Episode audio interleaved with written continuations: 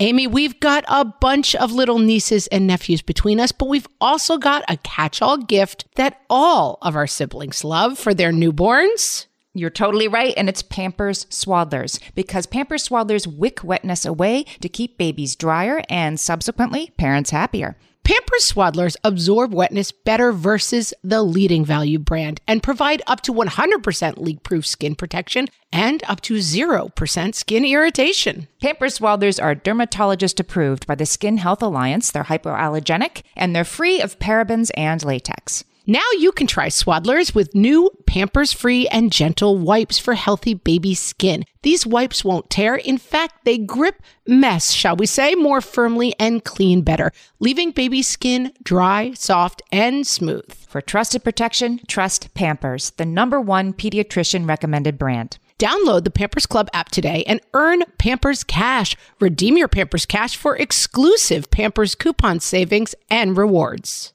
Only redeemable via Pampers Club. Pampers Cash has no cash value. Hey, everybody, welcome to Fresh Take from What Fresh Hell Laughing in the Face of Motherhood. This is Amy. Today I'm talking to Kat Vellos. She's a trusted expert on the power of cultivating meaningful friendships in adulthood. She's the author of We Should Get Together The Secret to Cultivating Better Friendships, a book which has been helping adults around the world heal from disconnection and loneliness. Her follow up, Connected from Afar, a guide for staying close when you're far away, is filled with connection boosting exercises to help us cultivate closeness and belonging no matter how far away we are from the ones we love. Welcome, Kat. Thank you so much for having me. It's great to be here. So let's start at the beginning of the book because it spoke to me, the place where you start. You say that, you know, you had a, a happy, busy life, fulfilled, tons of acquaintances, and were surprised to find yourself not isolated, but still lonely. And what was that? What sort of sparked that realization for you? It wasn't like a big dramatic kind of like crushing sense of melancholy or doom or anything like that. It was actually like made itself really apparent in really simple ways. And one of the stories I open up the book with just talks about it being like a beautiful Saturday afternoon. I'm in a good mood. I want to hang out. I want to go eat french fries and talk to a friend about my life and talk about their life. And there was literally no one available you know, I don't know if you've had the experience in adulthood of feeling like you need to schedule like six weeks in advance if you want to see somebody, but that was definitely true. And so the idea of being spontaneously available for friendship or for connection or a hangout was just, it felt impossible. And it was a recurring thing, right? It wasn't just that one Saturday afternoon. It was like this sense of the availability of connection in the type that I wanted it was just not as available as I really, really needed, honestly, and wanted it to be. And my curiosity about that experience for me, I was like, am I the only one dealing with this? and so I would just like talk to more people about it. And it was like pretty pervasive. Like it was so common. I was like, we can't just all be quietly dealing with this problem and like not trying to fix it. Kat has illustrations. She both wrote and illustrated this book. They're beautiful illustrations, so funny, so creative. And I remember the illustration for this moment. It's of that thing we've all done like, hey, I'm heading down to, I'm going to be in Midtown tonight. Anybody want to grab dinner with me? And you just get in your comments 18 versions of, wish I could. Yep. I moved away. I think of you all the time. Just, you get all the people who say no, listing their reasons that they can't. And I'm like, oh, I've done that. I've been that person too. Oh, yeah. Wish I could be there with you. I'm not going to come though. and that that's connection now, right? Yeah, exactly. It's like just but when we acknowledge that we wish we could be connecting, especially in real time, same place, same time, like that ends up being the substitute for actually getting time with each other. Yes, right. And it's a poor substitute, isn't it? Yeah. We're only there in spirit with each other, only in sentiment. But we got to start, you know, moving beyond that. And so why is that? So you, you talk about this paradox in the book that we have, you know, more to do, busy lives. And so therefore we do have more opportunities to meet people than ever before. I do think I have, I live in New York City. I could meet many people each day, even though I'm staying home a lot right now for a lot of reasons. It's available to me, it's out there. And yet we, I mean, according to reports and studies that, that have been done, we are reporting, right? Like as a society, less fulfilling experiences of friendship than our mm-hmm. forebears did. Yeah. And it's interesting the way I mentioned this in the book is like there's kind of two camps, right? Some people say, oh, we're more connected now because we have so many ways to be connected. Everybody has a phone in their pocket. Like we have the internet, all these things. Whereas people say, like in the past, you know, oh, they were so much more connected. Life was slower. There was more simple times. Like you, you know, lived in the same town for your whole life. So the people you knew knew you really deeply. But then on the flip side, especially for anybody of any kind of diverse background who wanted to leave their town, they might have felt trapped, or if you didn't feel understood by the people that were in your town, then you're going to feel probably lonely there too.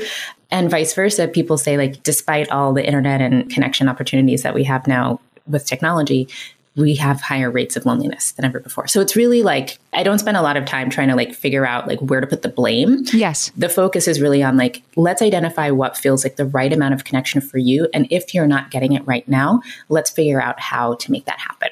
Okay, so how did you reach that set point for yourself and how do you begin to sort of quantify am I lonely and what does what amount of connection would be more satisfying? It's a really personal decision. It's sort of like if you and I are going to sit down to eat a meal together, your appetite is going to be different than mine. Mm-hmm. You know, and if I had a really big lunch, then maybe I want a little bit less, you know, dinner right now.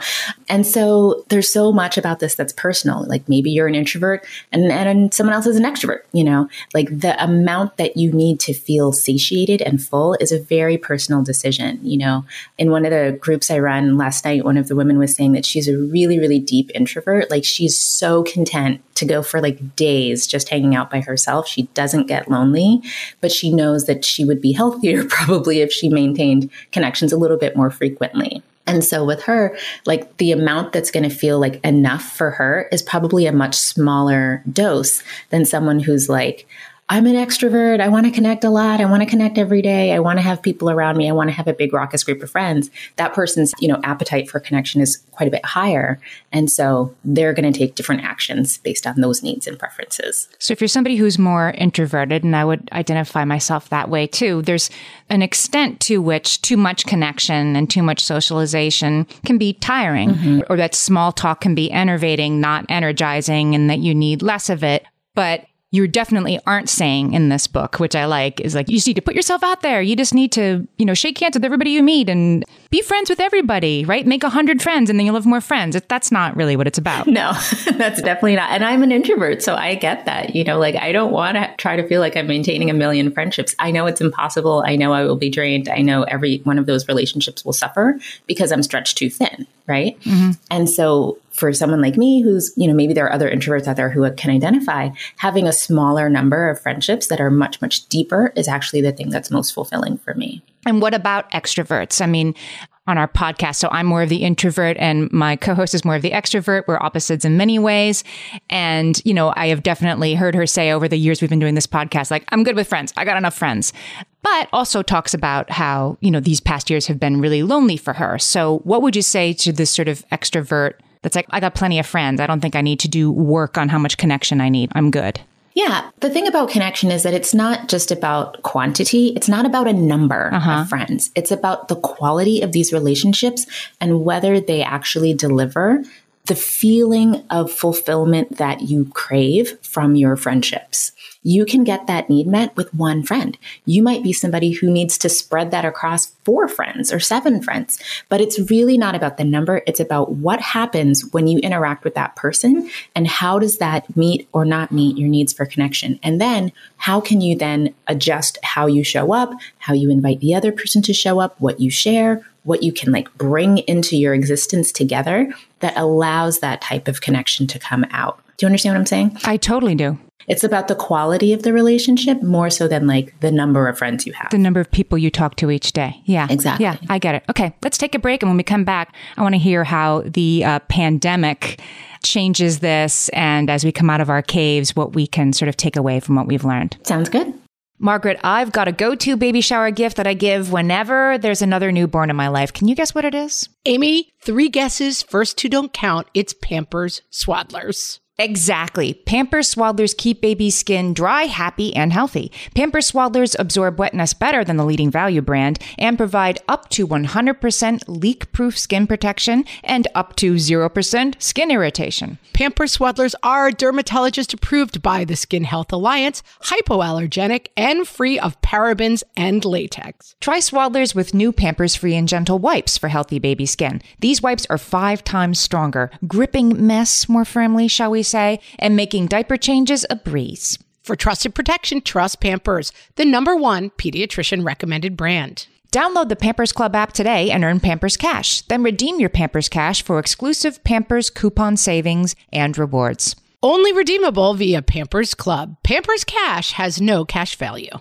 Margaret, I've been at the research again, looking into metabolic health and more importantly, metabolic flexibility, which turns out is the key to improved energy levels, better sleep, better fitness, all the things. And I found out about all this because we got a chance to try Lumen, the first handheld device that helps you manage your metabolic health. Lumen works when you breathe into it. If you do that first thing in the morning or after a workout, Lumen measures your metabolism by measuring the amount of carbon dioxide in your breath. It's science, people. That lets you see exactly what's going on in your body in real time. Then you use Lumen's app to get tailored guidance to improve your sleep, your nutrition, even stress management. If you're interested in figuring out the effects of different sorts of foods on your body, Lumen is a really cool way to see what's actually happening as your body burns fuel sources. If you want to take the next step in improving your health, go to lumen.me and use fresh to get $100 off your lumen. That is L U M E N dot M E. Lumen.me and use the code FRESH at checkout for $100 off. Thank you, Lumen, for sponsoring this episode. So I'm back. I'm talking to Kat Vellos. She's the author of We Should Get Together The Secret to Cultivating Better Friendships. So I want to talk about the pandemic. I saw on Twitter that you did a poll last month where you asked your followers about their social stamina, which I thought was a great term now as opposed to before the pandemic. And to my great non surprise, 79% of people said that their social stamina is way lower. Why do you think that is? And is that a, a problem? One of the reasons I think it is, is because we have been in a state of like forced contraction around our socializing period, right? Yeah. So if I were to make an analogy to, uh, say, like working out, you know, which is also something I have not done a lot of in the pandemic. it's like if you are used to going to the gym all the time and running a lot and lifting a lot of weights, like your stamina for, say, running or for weightlifting is going to be a lot higher. You're going to be able to do a lot more because you're using those muscles very frequently. Yep. And similarly with socializing, you know, when we think about our pre pandemic lives, most people say that they were like running around, doing lots of things. It like blows their mind to think about the fact that in one week they would have like three lunches out, two happy hours, two birthday parties, you know, a baby shower, like all these different things that would just fit into like seven days. Yes. and now it's like, oh my God, if I do two things, I'm exhausted and I feel like I need a week off. And so it's mm-hmm. like, yes. but it's similar to like if I tried to get on the treadmill right now, not going to be running like I was back in that former life where I might have exercised a lot more. Yes. And so for some of us, I guess we're all feeling deconditioned. Mm-hmm. Even extroverts among us are still saying, like, oh my God, I can't believe I did 16 things in a week like that. Yeah. And some of us look at that and think, I never wanted to do that in the first place, and I'm not going to return to that, right? And some people are like, the sooner the better that I get to see all my friends. So, is this an opportunity for us to establish a new set point for ourselves? And how do we go about that? Absolutely. One thing I think is really beautiful about it is that it gives everybody permission to pause and reflect and say, what do you actually want? Like, what is the life you actually want to be living? And how can you make that more intentional? So if you want to go back to the way it was, doing 16 things in a week, and you're just like rearing to go and that's what you want, find your people who want to do that too. But understand that not everybody wants to go back there. Not everybody wanted to be there in the first place. I was one of those people that was like, oh my gosh, it's a bit much. I'm ready to relax a little bit now. And so I've kind of actually welcomed the opportunity to slow down. Obviously, not welcome the pandemic, my goodness. Right. But but welcome the opportunity to slow down and to say, it's okay to like read my book tonight and to not have to feel guilty saying, no, I don't want to go to the Oscar party or whatever. I'm not interested in the Oscars anyway. You know, so like having to not navigate a lot of getting out of social obligations is honestly, I think, a welcome break for a lot of folks. And it also might also fit with the fact that our social stamina does feel a bit reduced because we're out of practice too. Right. In your book, you're really intentional about, you know, think about the friends you see once a week. Think about the friends you see once a month. Think about the friends who live down the street. Think about the friends who live a plane ride away and who falls into what category. And the pandemic sort of forced another set of categories, right? That like I'm thinking of the people who I saw last fall when people sort of returned to New York, were just starting to come back. The people who you were willing to see outside with a blanket on on a rooftop in November because you hadn't seen each other and you told your tales of the crazy time.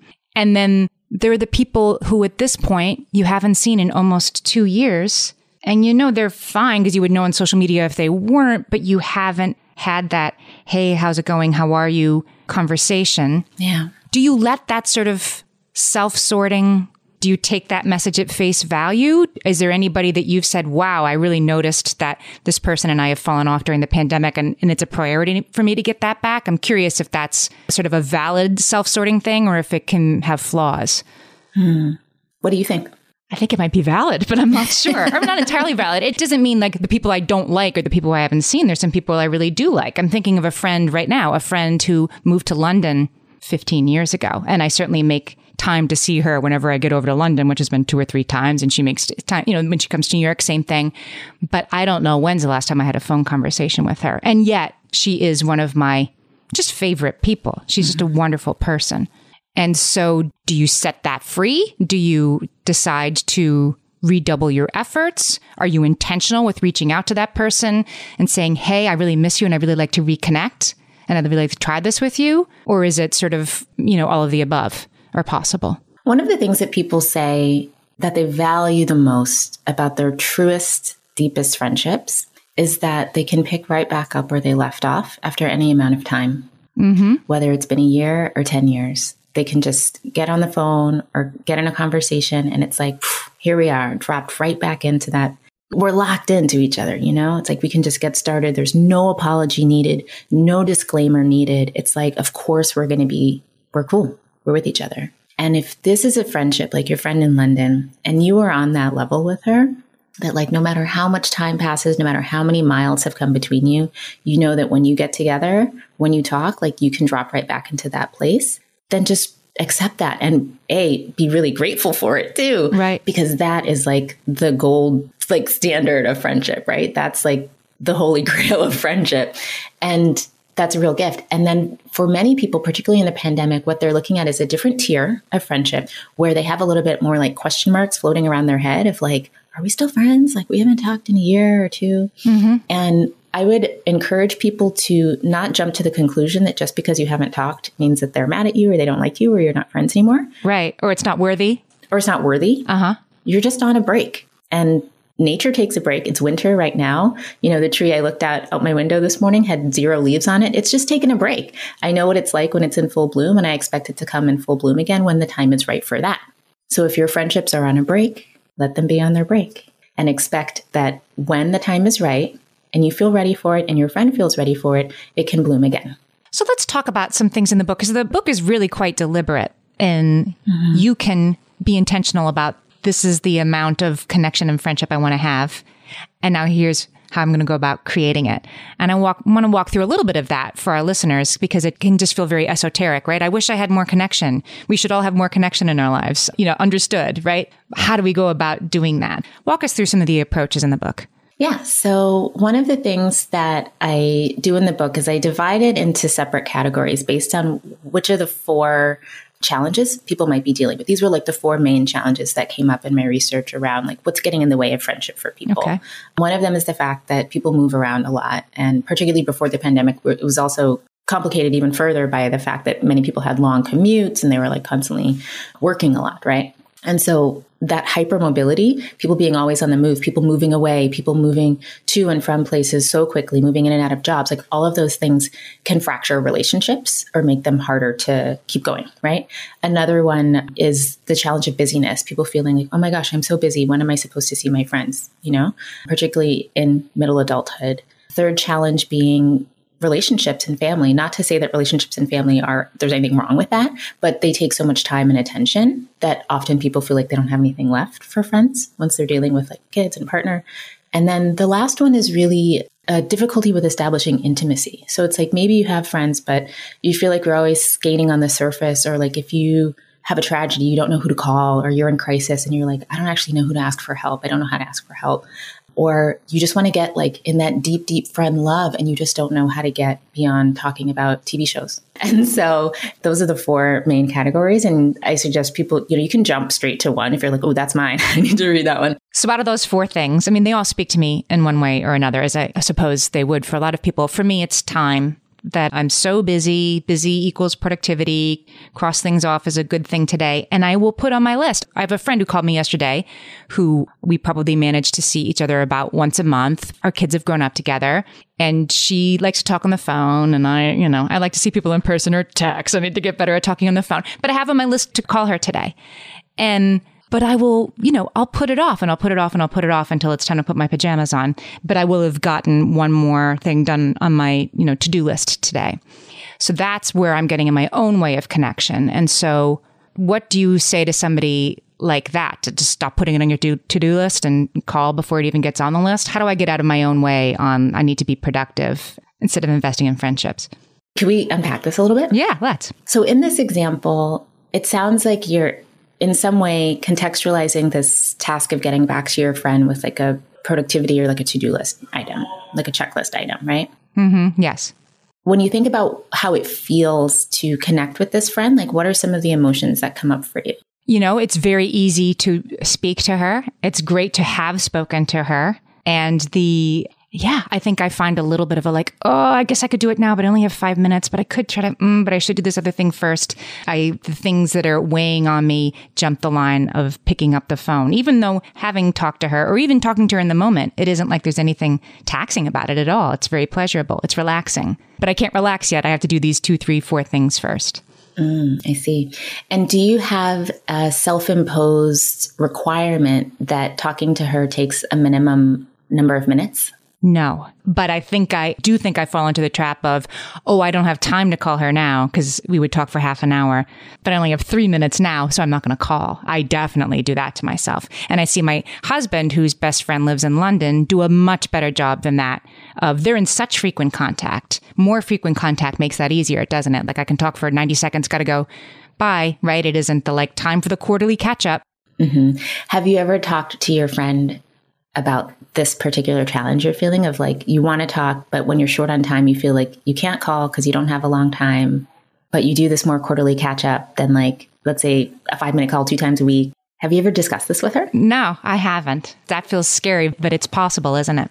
Mm-hmm. Yeah. And the where I'm going with this, and if we had longer time and we were like in a real coaching relationship, we would explore this more. Yeah, yeah. But where I'm going with this is evaluating a like where are the times in our life and in our relationships where we're working under a set of invented rules that we have about how we can engage with the other person. And those rules are maybe imposed by us, maybe we absorb them through life, but they're completely bendable and we can even throw them away. And then also, mm-hmm. what does the other person think and feel about this? And how can we involve them in coming up with a solution together? But if we're struggling with a problem, which is feeling like we're not doing enough or we're not doing the thing right, and they don't even know that we're having this challenge, then they can't reassure us that nothing is wrong. They can't say, Oh, I would like to do this other thing that you haven't even thought of. Would you be open to that? There's so much possibility for creative, like collaboration in how we solve these problems. Yes. And sometimes we get so wrapped up in like running it over in our head over and over and over again. Nothing's changing. We're feeling stuck. The other person doesn't even know that we're going through this. Right. She would think it was so strange. I was overthinking this. It doesn't even have to be that big of a problem. You know what I mean? Yeah, I totally know what you mean. Okay, let's take a break. When we come back, I'm going to ask Kat about hydroponic friendship. Amy, you know me well enough to know that my daily power breakfast is toast with peanut butter on top. Toast with peanut butter. It's also, by the way, one of my favorite power breakfasts. So we agree on that thing. We were recently together and we shared some toast with peanut butter. And I'm going to tell you, we used Hero bread. It adds even more protein and fiber to that combo without adding any more sugar. Hero Bread has remade the carby, empty calorie bread products into versions that include no net carbs, zero gram sugar, and fewer calories, plus more protein and fiber, while still being super fluffy and delicious. I was not sure that that particular combination was going to be possible, but Hero Bread has figured it out. Yeah, this is one I'm glad they let us try. It's like it really tastes good. I've been trying to add more protein to my diet, and I would have thought that a hamburger rolls was not the place to do that, Amy. but all of Hero Bread's products, from rolls to tortillas to croissants, we please, offer protein and fiber, zero to one grams of net carbs, and zero grams of sugar. Start your Hero Bread bundle on their website and get 10% off your order. Go to hero.co and use the code motherhood at checkout. I like this bread, people. It's H E R O dot C O and code motherhood for 10% off your order of Hero Bread. Hi there, I'm Andrea Owen, self help author with 19 translations of my books, global keynote speaker, and life coach. My podcast, Make Some Noise, has been serving up self help in a simple to digest way for the last decade. The topics brought in each episode are practical and easy to implement around topics such as working through fears that keep you stuck, different modalities of therapy, managing your negative self talk, and more. We bring you guest experts, solo episodes, and I even coach listeners on the air around relatable struggles. I also do my best to weave my sense of humor into some heavy topics because let's face it, life can be pretty hard and it's so much better when we can have some fun while walking through our challenges. Whether you're seasoned in personal development or just starting out, Make Some Noise podcast will help you become the best version of yourself, the person you're proud of when you look in the mirror and show up in your life. Simply search Make Some Noise with Andrea Owen wherever you listen to your podcasts. So we're back. We're talking to Kat Velo. She is the author of We Should Get Together, The Secret to Cultivating Better Friendships. I want to ask you, Kat, about hydroponic friendship and what that means. Yes. So I am a plant mom. I don't have any pets, but I have uh, over 60 plants. Wow. And a garden. So a lot of my life is in plant metaphors, and you'll see this in the book. I use a lot of plant metaphors. And hydroponic friendship is a concept that I came up with around what to do when we need to grow a friendship. And as busy working adults, we feel like we don't have time or we don't know what to do, and it's not blossoming, say, the way that we want. Right. And I was really inspired by the fact that we know in the plant world that hydroponics are not just a way to grow plants, but it's often a way to grow plants even bigger than they would grow naturally if you just put them in the soil and left them to their own devices.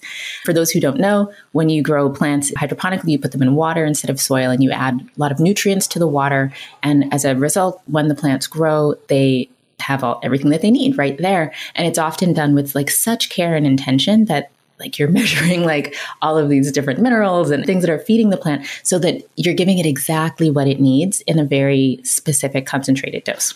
And so the concept of hydroponic friendship is to say, and I'm going to flip back and forth in the metaphor here, but if you don't have abundant soil, which is what plants typically grow in, in this case, friendship, we often think needs abundant time. We certainly heard that in the last example. Yes. You can apply nutrients which would be a really enriching, really immersive experience of connection to the plant, in this case, the people, so that it can grow, AKA your friendship, can really blossom and really thrive. And that's the whole concept of hydroponic friendship. Got it. And that you can sort of accelerate the process. I don't know if hydroponic plants grow faster, but they certainly grow intentionally. Mm-hmm. Right. So you can so let's use the example of, oh, there's this mom I see every day at drop off and she's so cool. And, you know, and I really do like her. And it seems like we might have something in common, but our lives are busy. Let's apply these principles of sort of accelerating the process with this new friend, this acquaintance. How do we invest in this without seeming like a total stalker or a dork? How do we, you know, approach this with generosity and possibility? Exactly. And I think that tenor of generosity and possibility is exactly how you do that. Okay. And by being really clear and upfront. So it's one thing if you invite somebody to coffee and then you're like, so tell me your deepest, darkest secret. Mm. That's a bait and switch. That's weird. You're going to seem like a stalker. I don't recommend doing that. Yeah. However, if you say invite a group of the moms from drop off to say, you know, I've been wanting to make friends with a lot of you. We haven't done it. I'm sure you're just as busy as I am. Do you want to come to a 42 minute cut to the chase happy hour? Like, bring your favorite drink, alcoholic or non alcoholic, and let's just get to know each other. We're not going to do any small talk. Here's a list of five questions I would love to explore with all of you. And put that in the invitation. Whoever wants to come can come. They know it's a short amount of time and they are clear when they arrive what your intention is for the gathering. It's not to talk about the weather. It's not to talk about, you know, sleep schedules for the kids.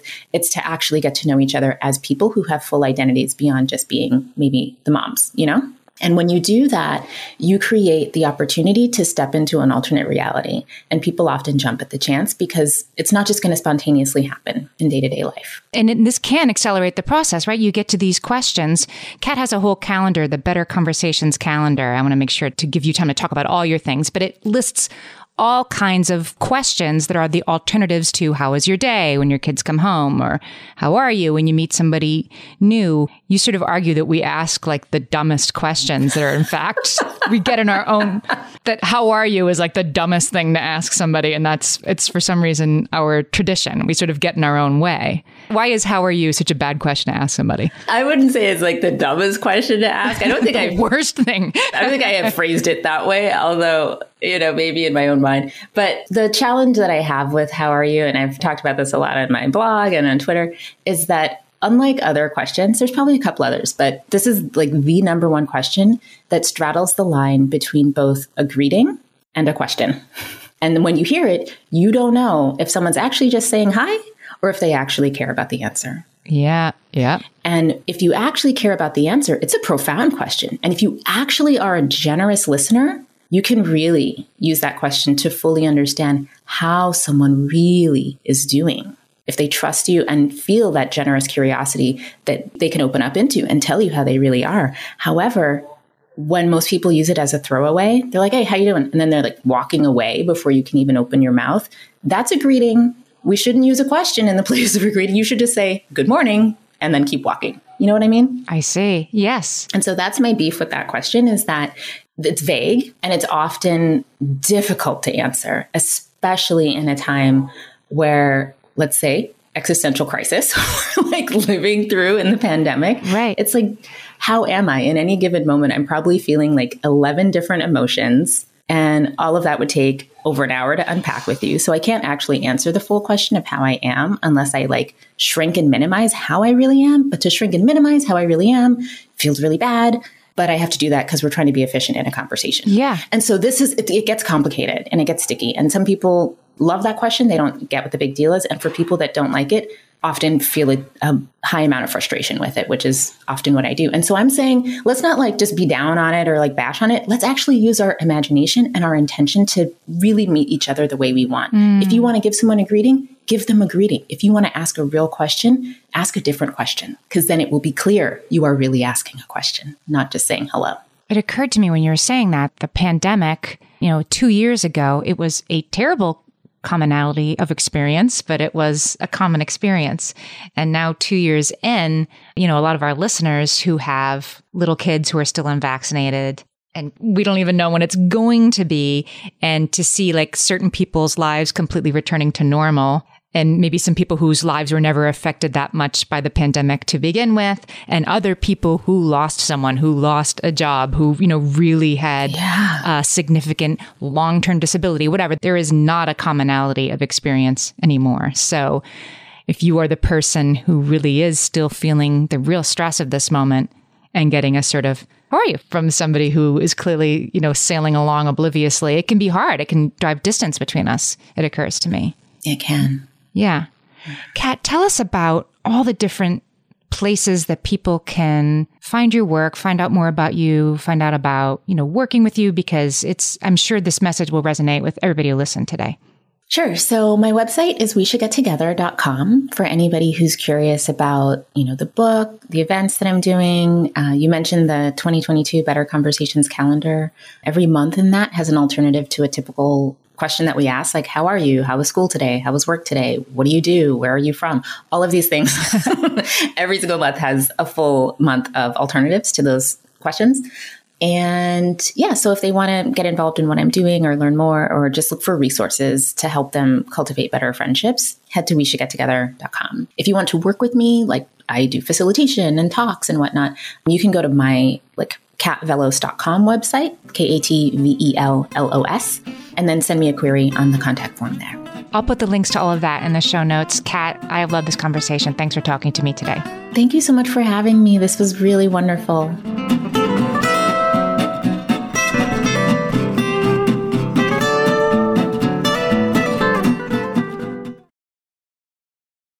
Well, hey there, busy mama. Are you looking for ways to make your life easier, your home less chaotic, and at the same time add more joy to your life? My name is Deanna Yates, and I'm the host of Wanna Be Clutter Free, a podcast all about letting go of the stuff we don't need in our lives so that we can focus on what truly matters. Don't worry, I'm not going to tell you to throw it all away or make you feel guilty about keeping something you love, no matter how many other people don't quite understand it but I will give you practical and, more importantly, actionable advice so that you can make progress right away. And you won't just hear it from me, there are amazing guests too.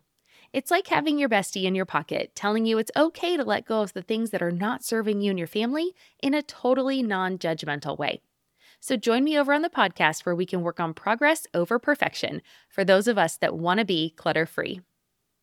Margaret, it's an exciting news day. An exciting news day indeed, Amy. A few years ago, we launched our first spin off podcast, Toddler Purgatory, hosted by the hilarious Blair Brooks and Molly Lloyd. And guess what? Now Blair and Molly are back with their all new podcast, Unsticking It. You know Blair and Molly as two busy moms and actors, and somewhere between potty training and the pandemic, they both felt like they lost their creative kaboom. In their new podcast, Unsticking It, they are going to talk about how all of us can get back to what lights us up after motherhood. Amy, I need this. Me too. And Blair and Molly will be talking to fellow imaginative minds. We're talking actors, artists, and creators of all kinds about how we can all unstick ourselves from whatever muck we're stuck in. Follow, subscribe, and listen to Unsticking It wherever you get your podcasts. That's Unsticking It with Blair and Molly, because sometimes life stucks.